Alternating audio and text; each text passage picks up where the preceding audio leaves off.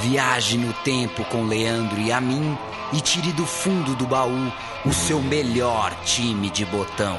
Agora na Central 3.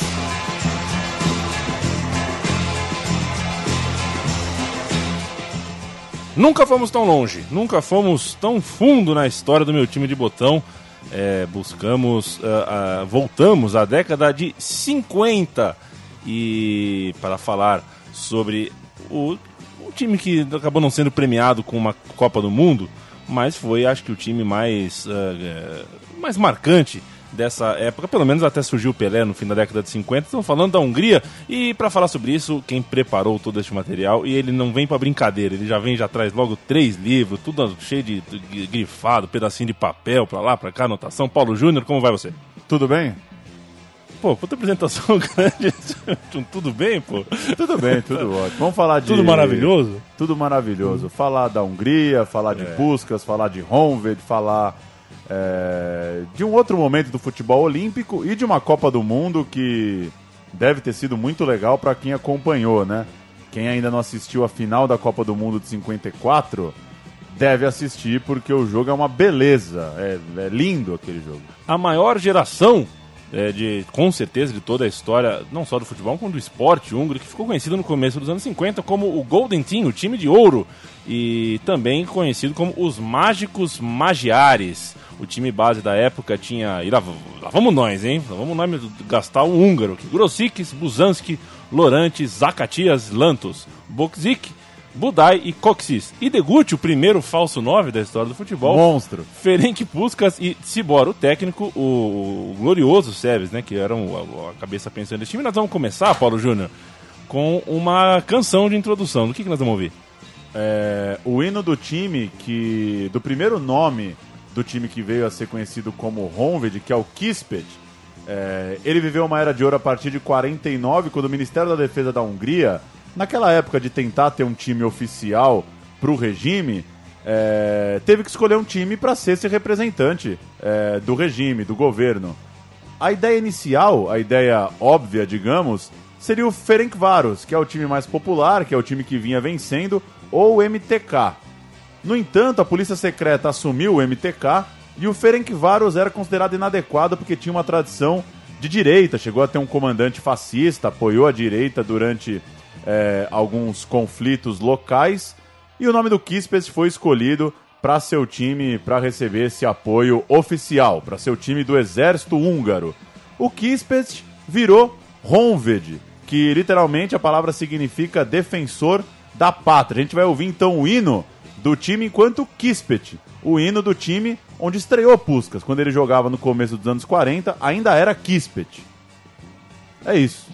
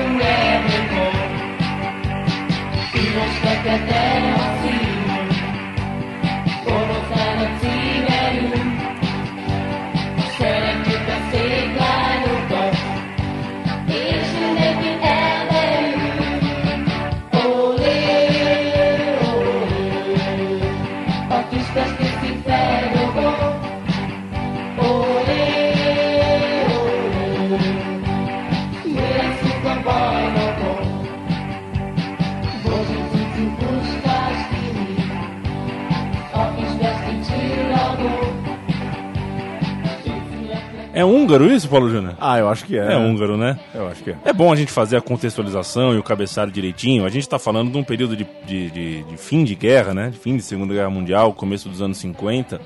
E por isso que essa trama envolvendo futebol com, com com, com o Estado mesmo, né? Com uma situação de, de, de forças armadas, inclusive, é, é, é, bastante forte. É difícil de você medir essa época com a régua do, do, dos tempos de hoje.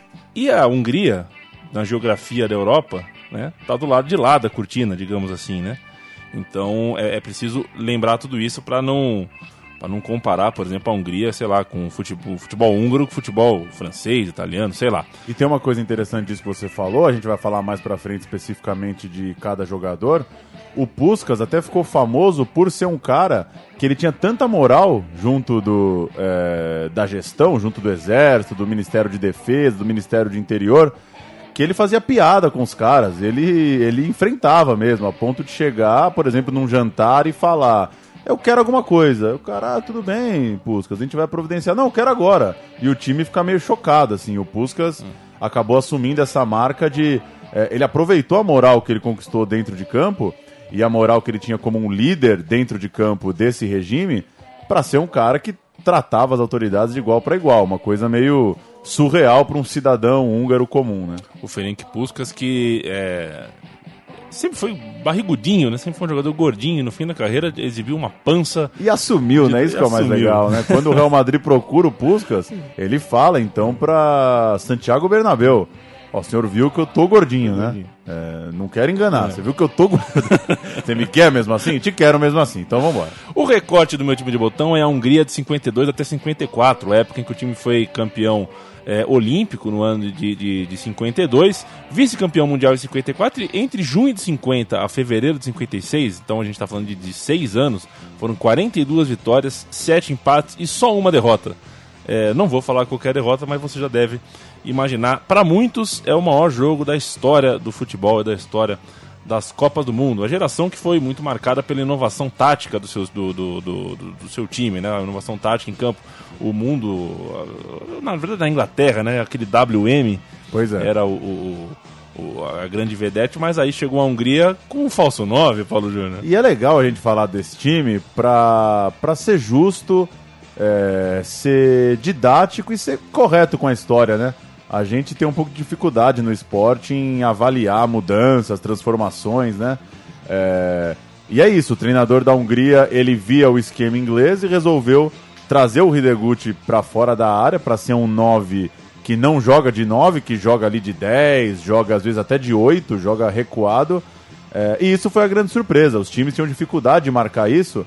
É... e hoje a gente está discutindo as mesmas coisas, né? Quando o Guardiola tira o Messi da área, por exemplo ele vira uma situação genial. E a gente pode citar vários exemplos, como o tal do volante moderno, né? Essas suposições e ideias que a gente faz de forma tão efêmera, mas elas sempre tiveram postas. É um time moderno para 52, Leandro e mim. E seria talvez hoje, né? O que é, o que é uma loucura. É muito gostoso de ficar pensando nisso. Eu gosto muito de, de fazer essas imersões nesse ritmo louco que é o futebol, que quase não dá tempo de refletir sobre nada, né? E aí é, acaba dando pau no técnico e coitado do técnico também mal tem tempo de, de colocar as ideias em prática. E a gente falou do esquema, só é. para é, eu tô aqui com a biografia Livro. do Puskas, Puskas, uma lenda do futebol, Hogan Taylor e Clara Jamrich, e traz depoimentos dos protagonistas da época, é, e eles confirmam que, pelo menos isso já é difundido aqui no Brasil, mas é legal também ler da, da, da voz deles, é, que esse esquema foi virar o tal 4-2-4 brasileiro, popularizado na Copa de 58. O Bela Gutmann é um técnico húngaro que vem trabalhar no Brasil. Eles também acreditam o próprio Brasil-Hungria de 54 como um jogo que teria marcado muito o futebol brasileiro. Então é, é comum quem for pesquisar notar que esse esquema, recuar o camisa 9 é, e, e ter quatro caras em tese lá na frente, o Brasil adaptaria, é, aperfeiçoaria isso para o 4-2-4 brasileiro. Paulo Júnior, você sabe que tem. É, eu só vejo um defeito no, no rádio, né? No caso, nos podcasts. Não tem a prancheta? É que não tem como a gente entrevistar uma pessoa em inglês ou em húngaro, né? Pois é. Porque a tradução simultânea complica tudo. É, complica um pouquinho, né? Pro formato fica, fica ruim. Eu adoraria entrevistar os autores do livro do Pusca, mas em inglês, como é que faz? Não vai rolar, né? Não nessa vida. Ou então a gente faz inglês e assume também. E que assume. É, não ouviu, vai lá. CNA, é, CCAA, vai fazer inglês, né? Olimpíadas de 1952, jogos disputados na cidade de Helsinki. Já foi para Helsinki, Paulo Júnior? Não. Não. Os jogos que marcaram o auge da ditadura stalinista na Hungria, com o secretário-geral do Partido Comunista, Matias Rakosi, nomeado primeiro-ministro local. E com a proibição de interesses comerciais envolvendo futebol, todos os jogadores do bloco oriental eles eram, tinham que ser amadores, ainda que apenas é, isso fosse uma, uma, uma, questão burocrática, não fosse apenas na teoria. E eles podiam jogar, assim, a Olimpíada. A coisa era levada tão a sério que em março, três meses antes da competição, todos os atletas e técnicos húngaros se reuniram para firmar um compromisso junto aos políticos do país de que fariam um grande trabalho na Finlândia, ou seja, foram pressionados. Você imagina o Brasil indo para a Olimpíada de Pequim, aquela, aquela vergonha com o Dunga, né, com o Ronaldinho Gaúcho, e uma reunião de todo mundo que joga bola no Brasil, falando, ó, vocês estão indo, hein? Vocês estão indo. Olha lá. Mas dá para ver como que era. E como a Olimpíada era um. Era importante, Era né? um símbolo muito importante para esse, esse bloco, né, ali do leste europeu.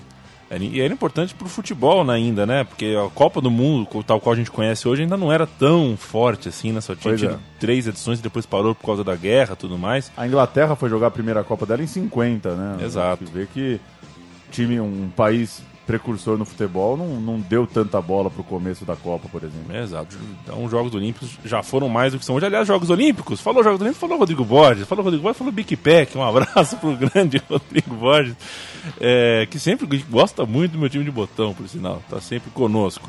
É, começa os Jogos Olímpicos, cerimônia de abertura e desfila, aquela papagada toda que eu não tenho, eu, não, eu confesso que não tenho saco para ficar assistindo. Mas começou. Em 15 de julho de 53, a Hungria venceu a Romênia por 2 a 1 um jogo duro com Coxis expulso nos minutos finais e seis dias depois, quanto descanso, a vitória por 3 a 0 sobre a Itália é, deixou os húngaros mais tranquilos e classificados para as quartas de final, onde a Turquia é, entrou no caminho e foi esmagada, atropelada 7 a 1 para a Hungria. E a semifinal, Paulão? Semifinal já em 28 de julho. É, esse jogo é considerado o grande jogo, o primeiro grande jogo é, dessa geração. O, o Puskas afirma aqui no livro: jogamos com perfeição aquela semifinal. Porque até então o time tinha confiança, mas não tinha chegado longe em nada, né? É. Chega uma semifinal olímpica, enfia 6 a 0 na Suécia. É, o que marca não só o poder ofensivo daquele time, essa, essa geração húngara era uma geração que marcava muitos gols, é marcada por, por ser sempre goleadora, como também aquela coisa de ser uma seleção que marca muito cedo, né? Começa os jogos de forma muito avassaladora.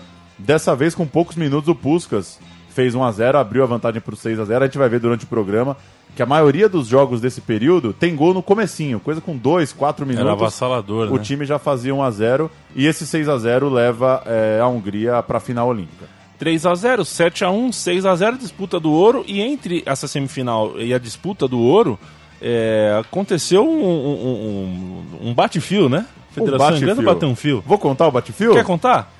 Após a partida, o comentarista de rádio húngaro, tá aqui o nome dele, George, George Cepese. Cepese, é, encontrou Stanley Rose, da Federação Inglesa de Futebol, e disse ao técnico CBs: Acho que está na hora de organizarmos o Inglaterra e Hungria. Esse foi o pedido do mandatário da Federação Inglesa. O presidente da Federação Húngara, Sandor Bax, relataria anos depois que chegar ao jogo em Wembley, chegar a, a esse desafio contra a Inglaterra, foi bem mais difícil do que vencê-lo. Ele, ele dá muita importância para essa trajetória da seleção, até ter a honra de ser convidada pela Inglaterra para um desafio em Londres. Até porque, ele relatou também, que na época um regime muito fechado, muitas cartas, convites para jogos, excursões, chegavam no Ministério de Defesa e paravam lá. Não, não andavam muito aquilo, não gostavam muito dessa coisa da seleção ficar viajando muito, mas dessa vez ele garantiu. A gente tem como ir até Londres e bater a Inglaterra em Wembley. A gente pode ser a primeira seleção a fazer isso. É, o é jogo bom contextualizar isso, né? A Inglaterra nunca tinha perdido em Wembley e ainda Wembley. tinha aquela, aquela aura de, não, nós somos os donos, os pais do futebol e tudo mais. Pois é, e aí eles fecham então praticamente esse Inglaterra e Hungria depois da semifinal olímpica, jogo que ficaria marcado para novembro de 53, para um ano e, e três, quatro meses depois. A gente vai chegar nele daqui a pouco. Só dou um spoiler aqui, foi um cacete. Voltamos à Olimpíada, grande final diante da Iugoslávia, a saudosa Iugoslávia. A vitória húngara dessa vez foi um pouquinho mais modesta, mas tranquila. 2 a 0, gols de Ferenc Puskas e Tsibor. Puskas, inclusive, perdeu um pênalti, poderia ter sido 3 a 0 portanto, e ficou bastante abalado com isso. É, isso com o jogo rolando ainda no primeiro tempo. Mas aquela vitória é, não seria manchada por causa de um pênalti ou do, do, dos momentos de, de abalo do Puskas. O, ti, o título consolidou a fama de, de, de, a fama ao Puskas de Carrasco e Yugoslavo, jogando pela seleção, afinal de contas, ele não perdeu para o rival em todo o período de atividade. E estamos falando de 10 anos, entre 46 e 56. Ele nunca perdeu para a Yugoslávia. E só quando o atacante deixou a equipe, depois do levante de 56, é que os jugoslavos foram vencer uma partida, uma partida em Budapeste. Falando em Budapeste, ah. tem um livro do Chico Buarque chamado Budapeste. Eu pensei que você ia pôr um Chico Buarque no roteiro. Não, não pôs, né? Não. Tá bom. Não vamos entrar nessa onda. Com o ouro do futebol, a Hungria terminou os jogos num honroso terceiro lugar geral, atrás apenas dos gigantes Estados Unidos da América e URSS, a União Soviética. A Hungria terminou com 16 medalhas de ouro e 42 que medalhas. loucura, né? É bastante coisa, né? Pô, Hungria, terceira na, numa é. lista. Eu não, eu fui ver isso agora pesquisando pro programa. Eu não sabia que além do futebol tava com essa bola toda. Imaginei que ia ser ali top 10, é. mas, pô, ter 16 medalhas de ouro é um bom número. Eu, eu, quando era moleque, eu achava que, por exemplo, ganhou o futebol medalha de ouro, né? Eu vale achava, 11. Eu, eu achava que contava 22. doce ilusão. É, doce ilusão. Vim, é 16 medalhas de ouro, 42 no total e uma cereja no bolo. Grandes jogos, grandes conquistas. A cereja do bolo.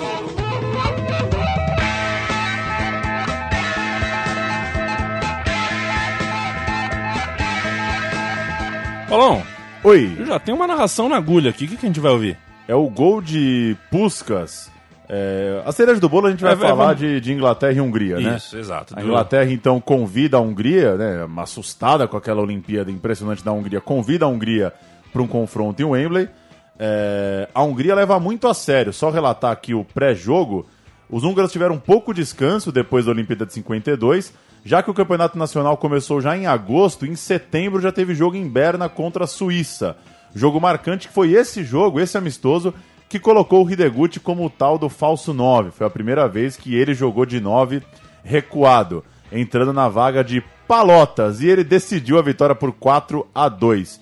Em 52, ano do título olímpico, a Hungria fecha a temporada com 10 jogos, 10 vitórias e 45 gols marcados. Quatro e meio gols por partida, portanto. Muita coisa. Chegando ainda para esse confronto na Inglaterra, os passeios continuaram. Na inauguração do novo estádio olímpico de Roma, 3 a 0 sobre a Itália, dois de Puskas e um de Hidegut, fim do tabu de 28 anos sem bater os italianos. Esse jogo dá um título, Leandro e a mim.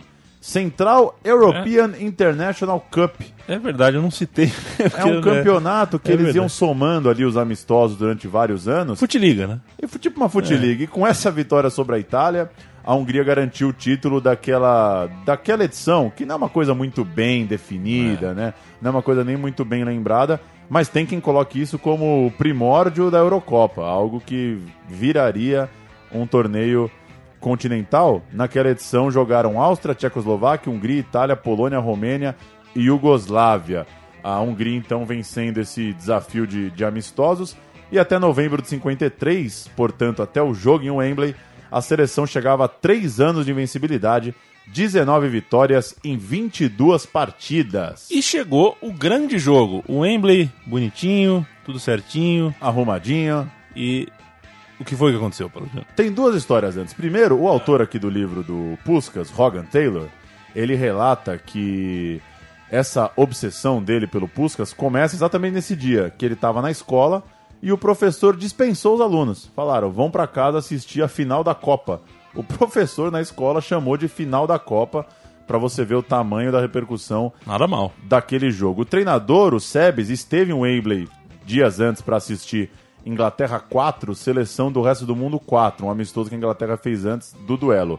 E olha como eram as coisas, né? Ele calçou a chuteira, foi no gramado, pegou uma bola, foi testar. Queria saber como é que era o piso do estádio lá de Wembley, mediu o campo para tentar achar um campo na mesma medida para treinar na Hungria e pediu para a Federação Inglesa três bolas para que ele pudesse treinar com a bola do jogo. Quando ele voltou, começo de novembro, o time treinou ali por 20 dias é, na Hungria, só pensando nesse jogo. Mas pouco antes, é, teve um amistoso em Budapeste contra a Suécia, que a Hungria ficou no 1 a 1 Aí foi um pouco frustrante, é, né? aí ficou aquela, opa. Ah, vamos lá pra Wembley e tal. E teve um a um um pouco é, mole, mas aí voltou ele. Cepese, o comentarista de rádio, o radialista mais famoso na Hungria na época, que ele seguia a seleção nacional nas transmissões de rádio e ele bancou. Ele falou: ó, na rádio o jogo vai ser transmitido ao vivo à tarde e como vai dar jogo histórico, já pode marcar. Tem reprise à noite também. Tem reprise à noite pra quem não ouvir. Ele garantiu que o time venceria e também como uma vingança de um jogo de 36 que a Inglaterra meteu 6 a 2. Aí tem catimba, Leandro e Abin. Hungria Catimba. proibida de treinar em Wembley. Nossa, teve pintar as paredes do vestiário também. Pá, gás de pimenta, né? Mas proibida de treinar em Wembley, teve que treinar no estádio do QPR. E o relato da biografia aqui do Puskas, olha que loucura. A discussão tática antes do jogo, a preleção Aham. do Sebes, durou quatro horas. o, o treinador ficou quatro horas na prancheta, é, organizando o time da Hungria. E a Hungria entra em campo com o time que você listou lá no começo, com a, com a base histórica. É, o time que, que ficaria conhecido e que o Sebes trabalhou muito e falou muito, né? Quatro horas de preleção, é, bastante pesado. Tem a Inglaterra aí, Leandro Hermin. Você A, quer a Inglaterra? Sim, a Inglaterra que foi no, no, no, no- no- catedrático WM, que se a gente passar por um número, é uma espécie de 3-2-2-3, né? Você imagina as pontinhas do W e do M num campo. O time entrou com Merrick, Ramsey, Johnston e Eckersley. Wright, Dickinson, Taylor e Sewell, Stanley Matthews, Mortensen e Robb. O técnico Walter Winterbottom.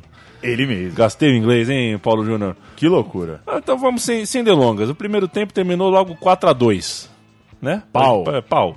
Pau, já Eu- começou um atropelo. é, e um desses gols é o que a gente vai ouvir. Vamos ouvir? É o gol de Puskas, que, que é um golaço, é um dos gols favoritos dele. E assim, pra quem acha que certas modernidades, passar o pé em cima da bola, pedalar, girar é coisa nova, vai ver os gols do, do Puskas que ele fazia umas coisas é, moderninhas. É, gol meio Messi, meio Cristiano Ronaldo, gol bem drible moderno, drible de futsal. Utána nyargal a labdának, és a magyar térfélen szerzi meg. Kásnak teszi Puskás, a mi térfelünkről indul el vele. Laposan gurítja Kocsis lábára, Kocsis laposan tovább Bozsiknak, Bozsik laposan tovább Hidegkutinak, Hidegkuti laposan tovább Budainak, így laposan, na most laposan Cibornak, Cibor elmegy a labdával, nincsen rajta senki, a jobb szélső helyén van e pillanatban. Cibor most az alapvonalról Puskásnak adja, Puskás cselcsinál, lő, gól! 3-1, gól, gól,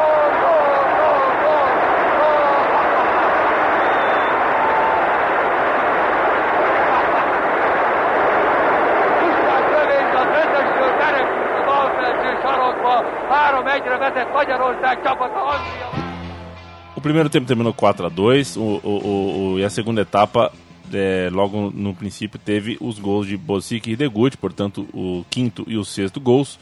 É, aos 12, o Ramsey marcou o último da partida, o terceiro inglês, fechando o placar em 6 a 3 E duas coisinhas, tem o gol no começo, Tem. que a gente falou que era marco, o gol sai aos 50 segundos, Sim, 1 a sim. 0 E do, do Hidegut.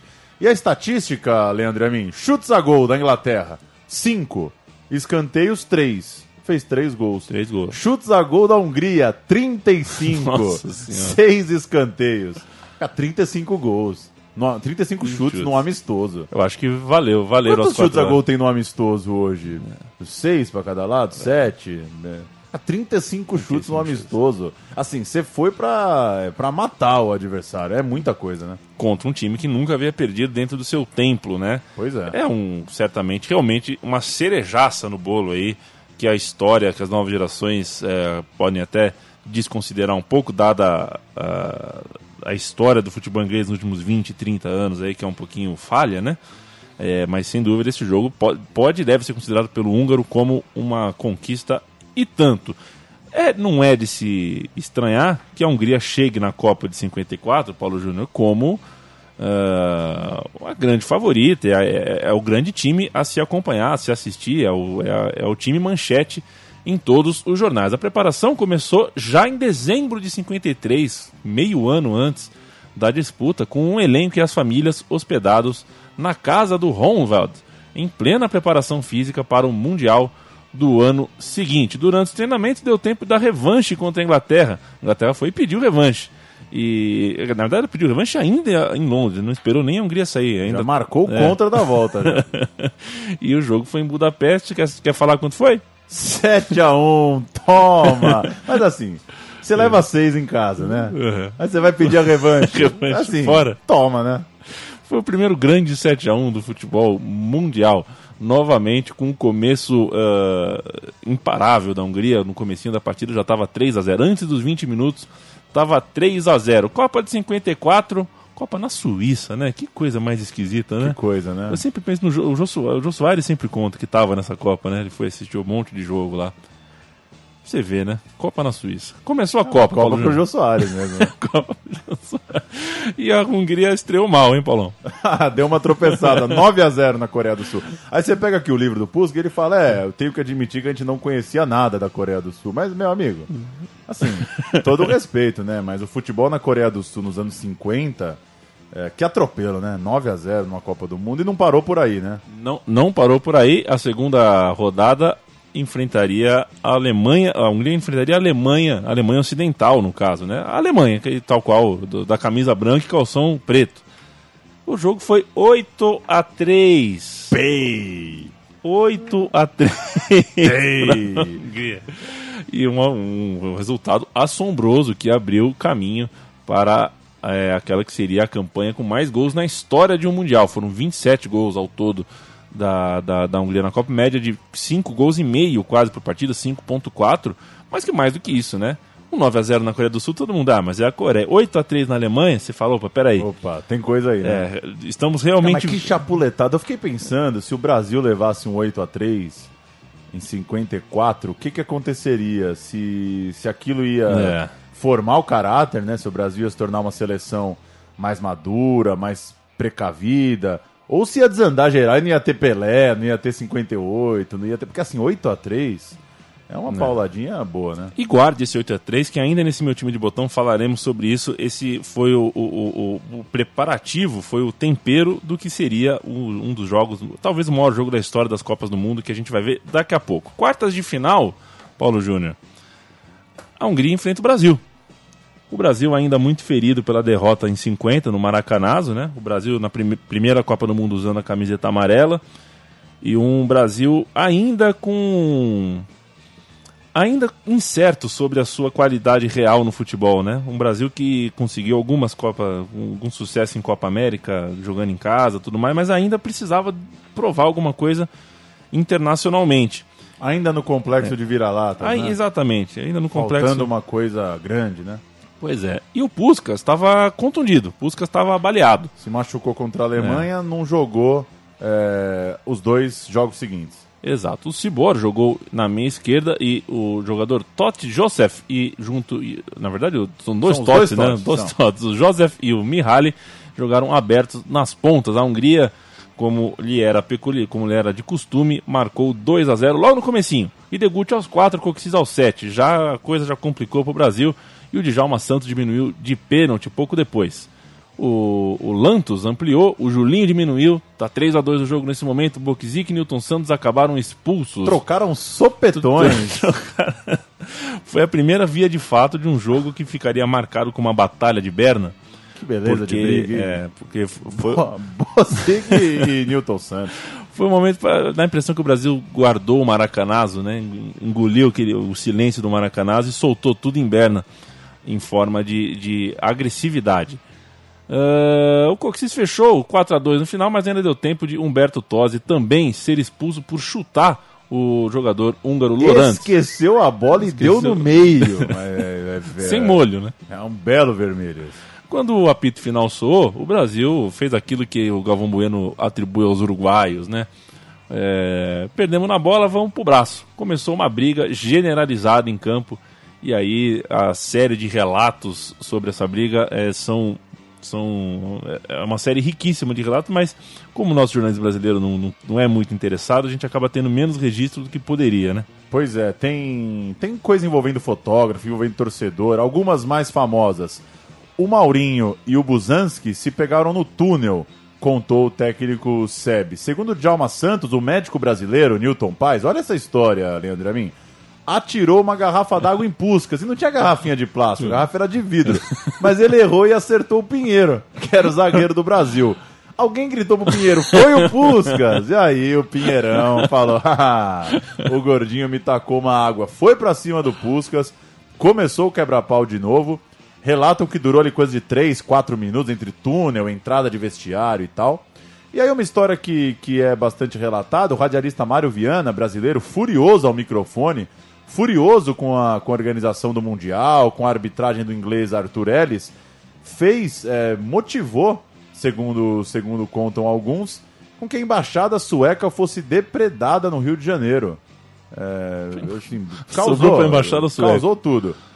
Newton Santos disse que o Brasil entrou em campo bastante nervoso após o discurso de João Lira Filho, que obrigou os jogadores a beijarem a bandeira e disse que a equipe deveria se empenhar para vingar os mortos de Pistoia, o cemitério onde foram enterrados os pracinhas que morreram na guerra. Olha o clima Olha o do clima. jogo, né?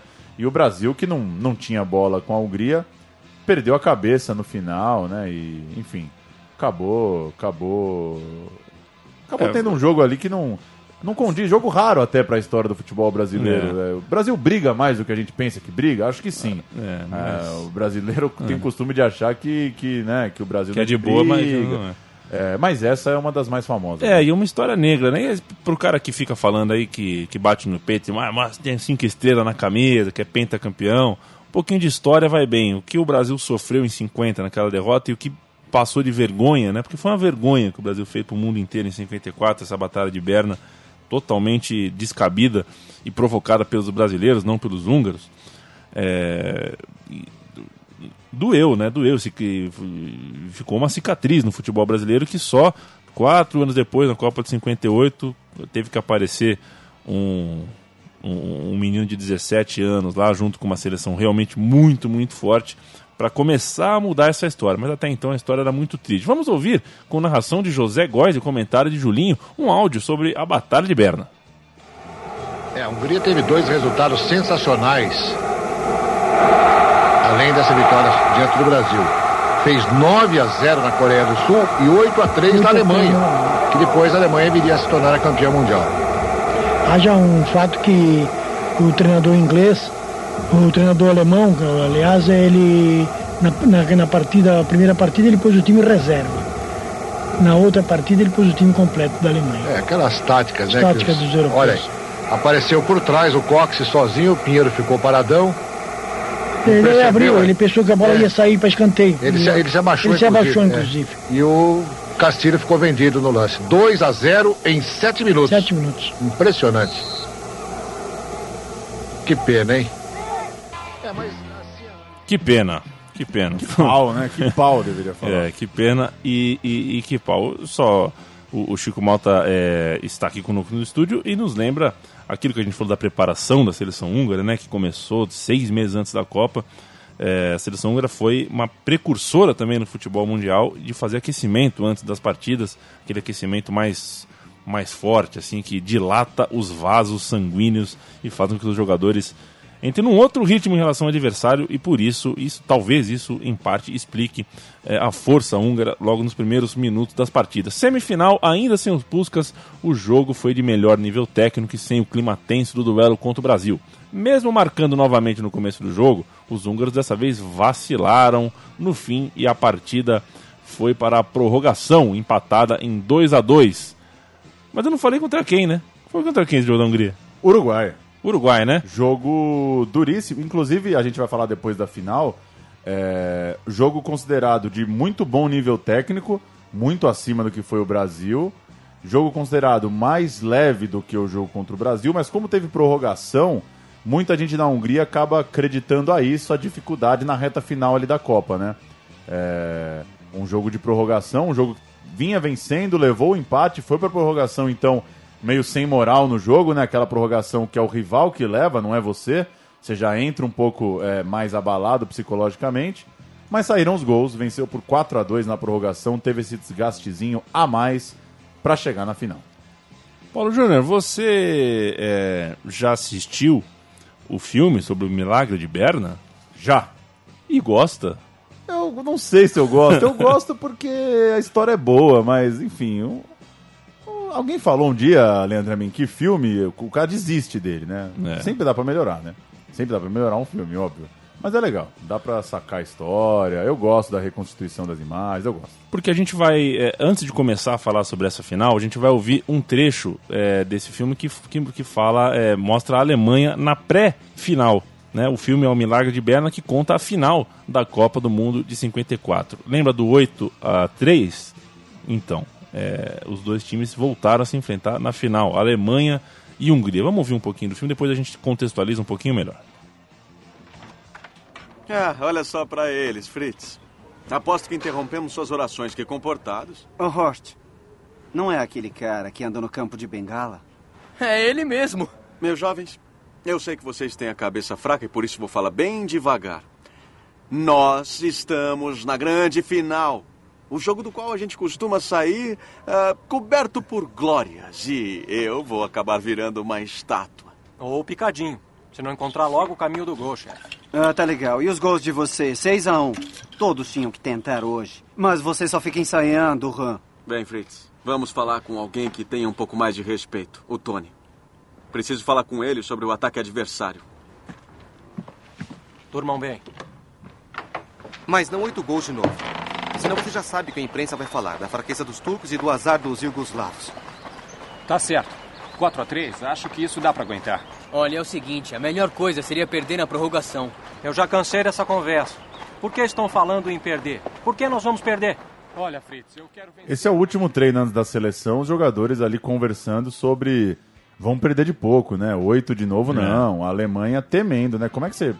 Você chega numa final com um time que te enfiou oito, Oito. 15 dias atrás, você chega meio assustado, né? Quem te enfiou oito, e te enfiou sete na Inglaterra, e de seis na Inglaterra de novo, e quatro no Brasil. E aí tudo começa o jogo, com quantos minutos? Você acha que o Puskas já faz 1x0? 6 minutos. E o nosso amigo Zibor, aos 8. 8 minutos, 2x0, Leandro Amin. O time que não perde pra ninguém. O time que enfiou 8 no, no mesmo rival. Faz 2x0 com 8 minutos. Faz 2 a 0 com 8 minutos, já é invicto há 4 anos. No, no cômputo geral da Copa do Mundo contra a Alemanha, tá 10 a 2, 10 a 3. A 3. E nada parece que vai dar errado, né? Pinta aí, já- praticamente já temos um campeão do mundo novo, a Hungria. Mas é, aparentemente não é isso o que acontece, né? E vale Paulo? lembrar que a Alemanha ainda não tinha essa fama do, né, é, como é que é? Futebol, esse esporte que os alemães alemães vencem no é. final. Não tinha essa coisa Tinha de essa super coisa, né? Alemanha. Era Alemanha. Era Alemanha. A Alemanha diminui aos 10 com o Morlock, empata aos 18 com o Han. É, então, reação surpreendente, né? Pra quem levou goleada, já conseguiu 2 a 2 aos 18 minutos. Vale lembrar também, Leandro, que a Alemanha é, trocou metade do time, né? Metade do time já não era mais aquele que tinha perdido no, no- na segunda rodada. O segundo tempo, um grindo pra cima, buscando o título. Time que atacava muito, como a gente vem citando. Hideguchi acertou a trave, Coxes acertou o travessão. O goleiro alemão Turek fechou o gol. Tem esse jogo no YouTube, quem quiser assistir, o Turek faz defesas impressionantes mesmo. E aos 39 minutos de jogo, Han fez o segundo dele no jogo, 3 a 2 para a Alemanha. O Puskas ainda empatou, tem esse lance também para quem quiser procurar. Mas o árbitro assistente galês Griffiths anulou o impedimento, ainda que o árbitro inglês Bill Ling tivesse confirmado o gol. Lance que revoltou o Puskas por muito tempo, para ele ele não estava em posição de impedimento. Lance bastante polêmico. Fato é que o Bandeira diz que deu antes da conclusão. Quem vê o lance, tem o lance aí no YouTube, de fato o goleiro e a zaga eh, já estão.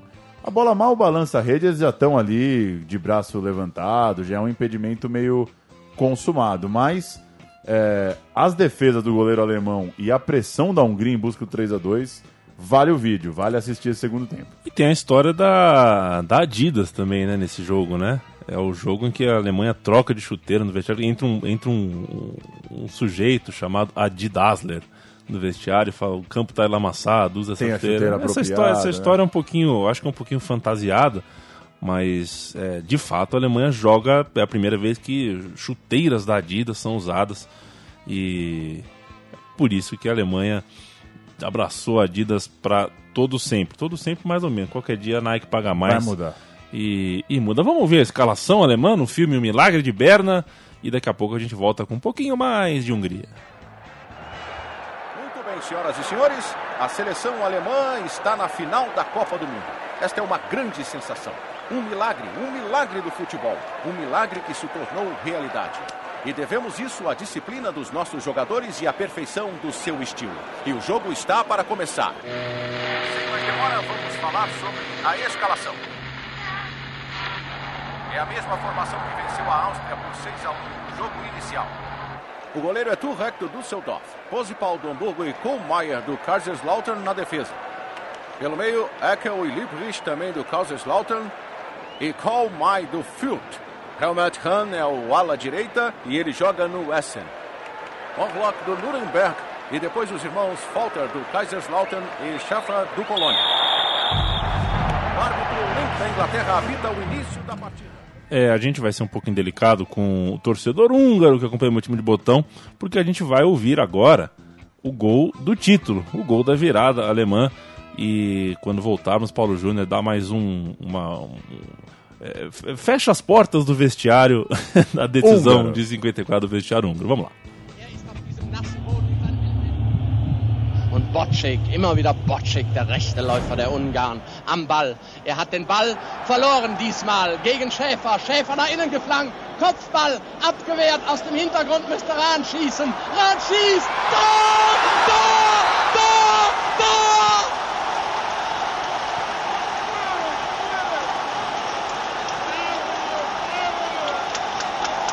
Tor für Deutschland! Linksschuss von Rahn. Schäfer hat die Flanke da innen geschlagen. Schäfer hat sich gegen Bocek durchgesetzt. 3 zu 2. Paulo Júnior. Abrindo o caminho do Tetra, né? Foi o que ele falou ali, né? Esse gol. Com certeza foi o que ele falou. Resumir aqui o pós-Copa da Hungria. A derrota na Copa do Mundo impactou muito a capital Budapeste, é, com protestos, com revolta da população local. Quando desembarcou, o técnico Sebes ouviu do ministro do Interior: Que Não é se burro." preocupe, vamos defender sua família e seu apartamento dos ataques. A coisa estava pesada, as manifestações contra o governo foram tomando conta do país.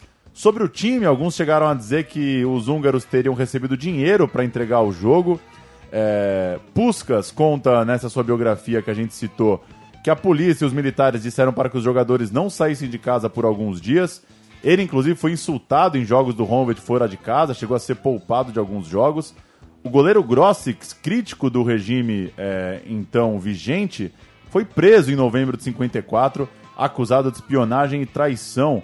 E depois de 15 meses em observação, foi mandado para um clube de Tatabânia, uma espécie Ah, de louco. exílio, onde ele atuou por sete anos. É Basicamente, mesmo, né? é, acabou a moral que o time tinha diante do regime vigente. Em dezembro, manda. Foi uma pipocada mesmo, né? Uma pipocada. que como não dá pra perder um jogo Não desse, dá, né? né? Que loucura. Em dezembro, a seleção ainda bateu a Escócia duas vezes, 4 a 2 e 3 a 1 Seguiu tentando reencontrar o rumo, fazendo 30 gols em 5 jogos em maio de 55, mas as coisas, claro, já não andavam como antes. No outono daquele ano, o Ministério dos Esportes definiu que o técnico da seleção, o Sebes, não devia viajar sempre com o time. A comissão técnica foi sendo desfeita, nomes foram sendo transferidos, o, o- o Estado eh, foi interferindo de forma, dessa vez, em, em desmotivar, em desmontar a seleção que havia sido formada. Em fevereiro de 56, vem a primeira derrota depois da Copa do Mundo, 3 a 1 para a Turquia em Istambul. Em maio de 56, quem esperaria, hein? 4 a 2 para a Tchecoslováquia em casa, quando Puskas nem jogou de tanta pressão que vinha sofrendo da torcida local. É, em 56, as entidades locais criaram uma nova comissão técnica, já sem o treinador Cebes, o treinador vitorioso. E o último suspiro, um mês antes do grande levante de outubro de 56, lá na Hungria, foi finalmente vencer a União Soviética em Moscou por 1 a 0. Dá um rápido resumo é, do que aconteceu. Não vai dar pra gente se alongar, que valeria um programa Valeria só pra tratar da relação do futebol com a política, com o socialismo. Alô, Felipe! região. Pode vir Felipe aí. É. O Levante húngaro começa em 23 de outubro de 56 com uma manifestação pacífica de estudantes em Budapeste. Eles exigiam o fim da ocupação soviética e a implantação de um socialismo verdadeiro. Mas em 4 de novembro, o Exército Vermelho invadiu a Hungria e derrotou rapidamente as forças húngaras. Calcula-se que 20 mil pessoas foram mortas durante a intervenção soviética. O Honved, time onde jogava Puskas e companhia, estava fora do país numa excursão para enfe- enfrentar o Atlético Bilbao. É, e nessa crise entre o time que deixava de representar o país, é, o Levante querendo a derrubada é, daquele governo, o Honved começou a ser tratado como um time ilegal. A federação local pediu que a FIFA suspendesse esses jogadores que tivessem por aí viajando, né, pensando em atuar fora. Que absurdo. Nessa viagem, o Honved passa inclusive pelo Brasil no início de 57, vence três partidas e perde duas em jogos contra Flamengo, Botafogo e um combinado De entre Flamengo e Botafogo. ambos. E aí, nesse, nessa, nesse conflito de voltar para o país, de repente ficar inativo, de enfrentar a federação local eh, e tentar seguir na Europa, três estrelas ficaram eh, pela Espanha. Puskas, Coxes e Cibor acertaram a transferência para o futebol espanhol e se recusaram a voltar para Budapeste. Um final é, meio trágico, né? O Puskas é, é, tenta ir para a Itália, a FIFA não deixa, acaba conseguindo ir para o Real Madrid um pouco depois, e os outros dois vão jogar no Barcelona. Assim, é, dá para falar que ali acaba o auge do, É, do futebol húngaro. A mesma fome é, que de certa forma ajudou é, a fo- fome política e tudo mais que de certa forma ajudou é, essa geração húngara a, a surgir, ficar forte, jogar junto, treinar junta, é, matou também, né? Essa, é. essa, esse- essa necessidade de controle extremo e tudo mais acabou ajudando, é, contribuindo demais para a morte desse time. Diga lá. Uma corneta. Duas cornetas, se quiser. Nelson Rodrigues, Ah. a Hungria vai lá e perde em casa para a Tchecoslováquia em Perde. 56. Perde em casa. E aí, olha a mala do Nelson Rodrigues. Título da coluna: A ex-maior. Ontem os tchecos em Budapeste enfiaram uma bonita derrota na ex-invicta, a ex-imbatível Hungria. Lá estava o marcador que não me deixa mentir: Tchecoslováquia 4 a 2 Por coincidência, o mesmo score, exatamente o mesmo da derrota brasileira em Wembley. Mas o que importa destacar aqui é o fato transcendente e burlesco. Ruiu desabou em cacos a invencibilidade húngara. Pergunto: com que cara estarão os cronistas patrícios que vivem clamando pelos cafés e pelos jornais? A Hungria é a maior, a Hungria é a maior. Em face do resultado de ontem, já se pode retificar. A Hungria é a ex-maior. Tá aí, né?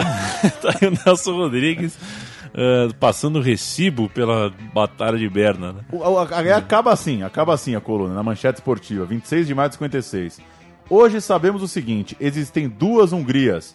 Uma retocada, idealizada, divinizada, que só funciona na imaginação de alguns cronistas e locutores brasileiros. Outra, verdadeira, fidedigna, que podia ter apanhado do Brasil, como apanhou da medíocre Alemanha, da mediocríssima Turquia e da brava Tchecoslováquia. Tá Assim, bom, tá bom, Nelson Rodrigues. Espero oito na Alemanha. aí. Não dá pra entender, né? É muita amargura e muito chororô também, né? Paulo Júnior, vamos Oi. para a reta final do meu time de botão com o quadro Botão por Botão. Botão por botão.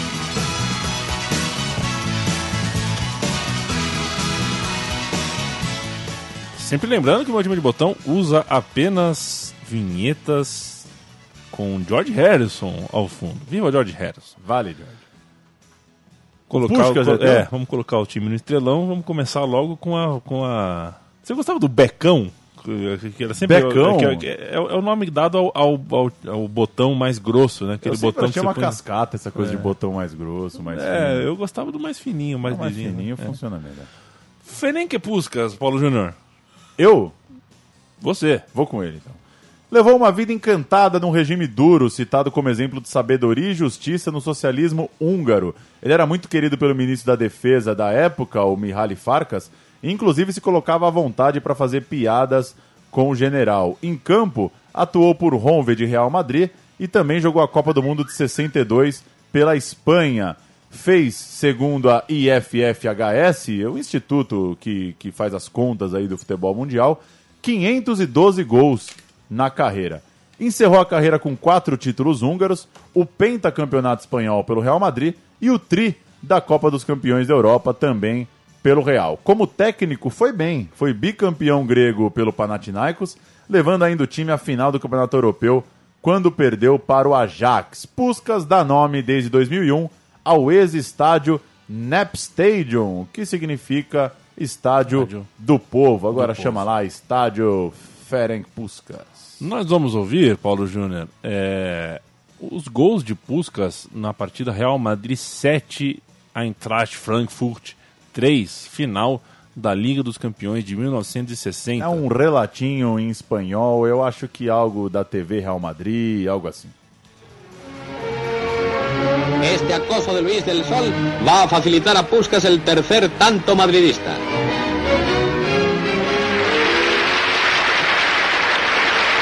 Como este señor no lo ha visto bien, repitámoslo. 3 a 1 es el resultado de la primera parte. Banda escocesa en el intermedio e inmediatamente a redondear la goleada. Estupendo disparo de Puskas.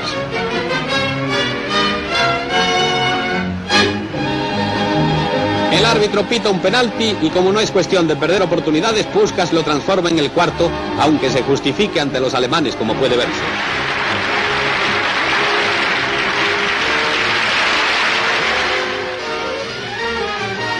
Otra ocasión de gol para el Madrid. El balón cabeceado por Di Stéfano sale a córner. Puskas ha conseguido ya el quinto gol, con el que se quedaron los operadores como recuerdo, y los alemanes acosan la puerta de Domínguez. Parece um pouco Tom e Jerry, né? É, animadinho, né?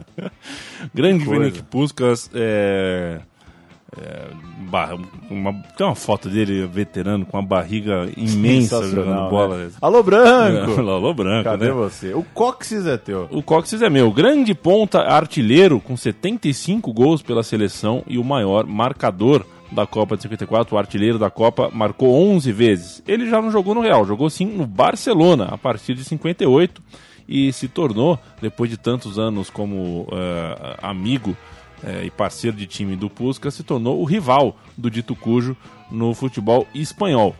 O Cox se sagrou bicampeão espanhol nesses anos eh, e, e é legal que antes de ele começou melhor essa rivalidade com o Puskas, né, do Pois é. Barcelona do Coxes contra o Real Madrid do Puskas e deu 2 a 0 pro Coxes, bicampeão com o Barça, mas logo em seguida veio o pentacampeonato consecutivo do Real Madrid feito comemorado até hoje. É, até hoje diz que até hoje tem, tem um cara que tá na Praia de Madrid até hoje, nunca mais saiu de lá, desde o penta do Real Madrid. E o Ideguchi, Paulão? O rei Gucci é meu. Com a saída de Puskas, é, Coxis e Cibor para a Espanha, o Hidegut se manteve no time, voltou a jogar é, na Hungria e atuou inclusive na Copa de 58. No ano seguinte, ele virou técnico aos 33 anos, quando se destacou na Fiorentina, campeão da Recopa de 61, e na África, ganhando seis campeonatos nacionais com o Al-Ali do Egito. Dá nome hoje ao estádio do MTK, time que a gente citou lá no começo, um dos grandes da época na Hungria. Zoltan Zibor, o, o- no, no problema com a FIFA, que proibiu os jogadores de atuarem antes da, da regularização da situação com a federação local, lá nos tempos do Levante húngaro, o Zibor foi parar também no Barcelona, ao lado do Coxes, e ainda rodou no, fim de carreira por países menos gloriosos no futebol, como Suíça, Áustria e inclusive o Canadá, antes de se aposentar e ser, ser marcado pela história, ser é, considerado pela história um dos muitos, é, considerado por muitos, né, o maior jogador, é, o segundo maior, vai, o maior jogador depois do, do Puskas no futebol húngaro. Você acha que alguém num boteco lá em Budapeste já falou? é, Bom mesmo era o Cibor? Bom era o Cibor ou o Cibor é o melhor desse planeta? Porque o Puskas Puskas era é de outra. Essa é muito boa. é Eu vou ler um trechinho aqui do Eduardo Galeano, Futebol. Só e a Sombra. Ferenc Puskas era chamado de canhãozinho pelas virtudes demolidoras de sua perna esquerda, que também sabia ser uma luva. Outros húngaros, Kubala, Sibor e Coxis, brilharam no Barcelona daqueles anos. Em 54, foi colocada a primeira pedra no Camp Nou, o grande estádio que nasceu de Kubala. O público que ia vê-lo jogar, com passes milimétricos, arremates mortíferos, não cabia no estádio anterior. Sibor, enquanto isso, tirava chispas das chuteiras. O outro húngaro do Barcelona, Coxis, era um grande cabeceador. Era chamado de cabeça de ouro e um mar de lenços comemorava seus gols. Dizem que Coxis foi a melhor cabeça da Europa depois de Churchill. Ô, louco. Que loucura, hein? Aí tem mais um pedacinho aqui é, do Galeano, outra, outra coluna dele aqui no Futebol Sou a Sombra, que ele diz: Dos 11 gols de Coxis na Copa do Mundo de 54, o maior golaço foi feito contra o Brasil. Coxis se lançou como um avião, voou um bom tempo no ar e cabeceou no ângulo. Se ele era um grande cabeceador, o Brasil provou do veneno, fez um golaço de cabeça naquele jogo, naquela batalha que a gente falou agora há pouco. Vamos agora de Josef Boz- Bozic, que jogou a carreira toda pelo Roma. Esse não foi parar no futebol espanhol, nem no austríaco, nem no suíço. O Bozic foi um dos que aceitaram voltar à Hungria. E em 56 e 57 ele jogou pela seleção e continuou lá até se aposentar em 1962. Ainda teve uma passagem como técnico nos anos 60, mas... é, Tentou ser técnico do próprio Honved, né, mas não rolou. Sem o né? mesmo brilho dos tempos de jogador. Pra fechar a casinha, Paulo Júnior, manda um Grosix aí. Julia Grossix, o goleiro, jogou ainda as Copas de 58 e 62.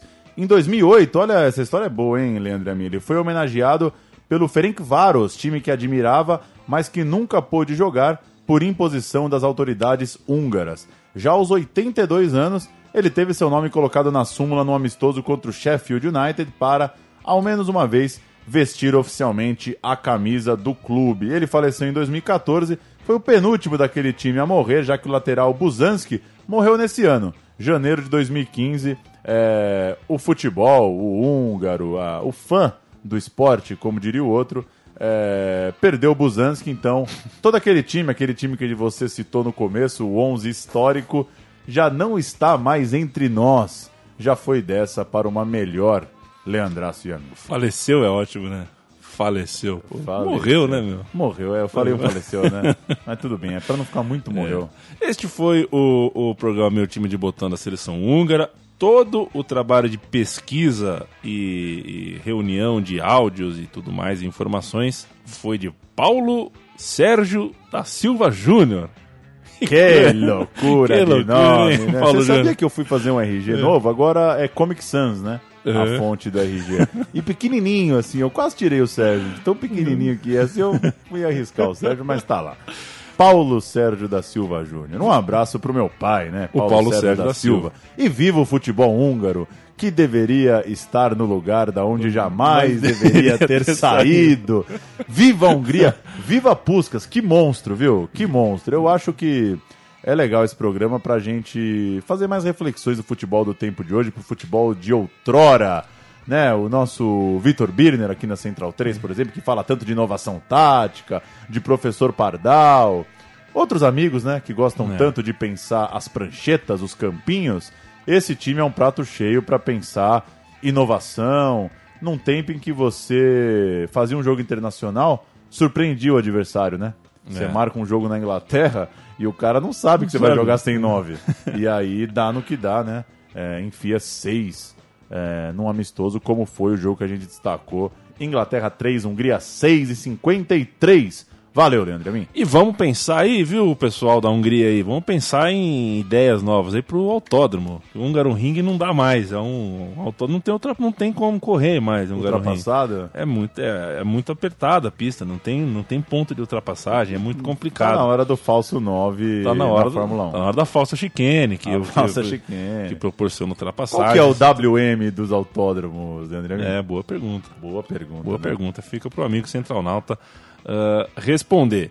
A gente volta daqui duas semanas com, com mais um time. Não sei se mais um time tão forte quanto esse, que marcou tanto, porque Esse são, é bala, esse né? é bala mesmo. Esses são, é, são raros os times que conseguiram o que esses húngaros ah, conseguiram. Marcaram realmente futebol. É sempre um prazer falar sobre eles. E é sempre um prazer falar com você, Paulão. Valeu! Hasta la vista.